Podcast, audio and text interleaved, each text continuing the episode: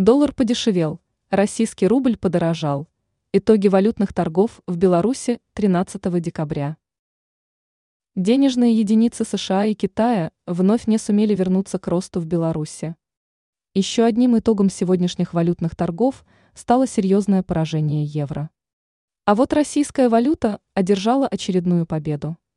Информация о текущей ситуации с основными валютами представлена на официальном сайте Белорусской валютно-фондовой биржи. Как завершились торги тринадцатого декабря? Теперь актуальная стоимость американской, европейской, российской и китайской валют составляет столько.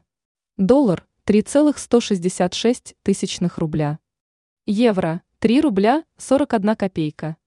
сто российских рублей – три целых пять тысяч двести семнадцать десятитысячных рубля. десять китайских юаней – четыре целых три тысячи девятьсот девяносто шесть десятитысячных рубля.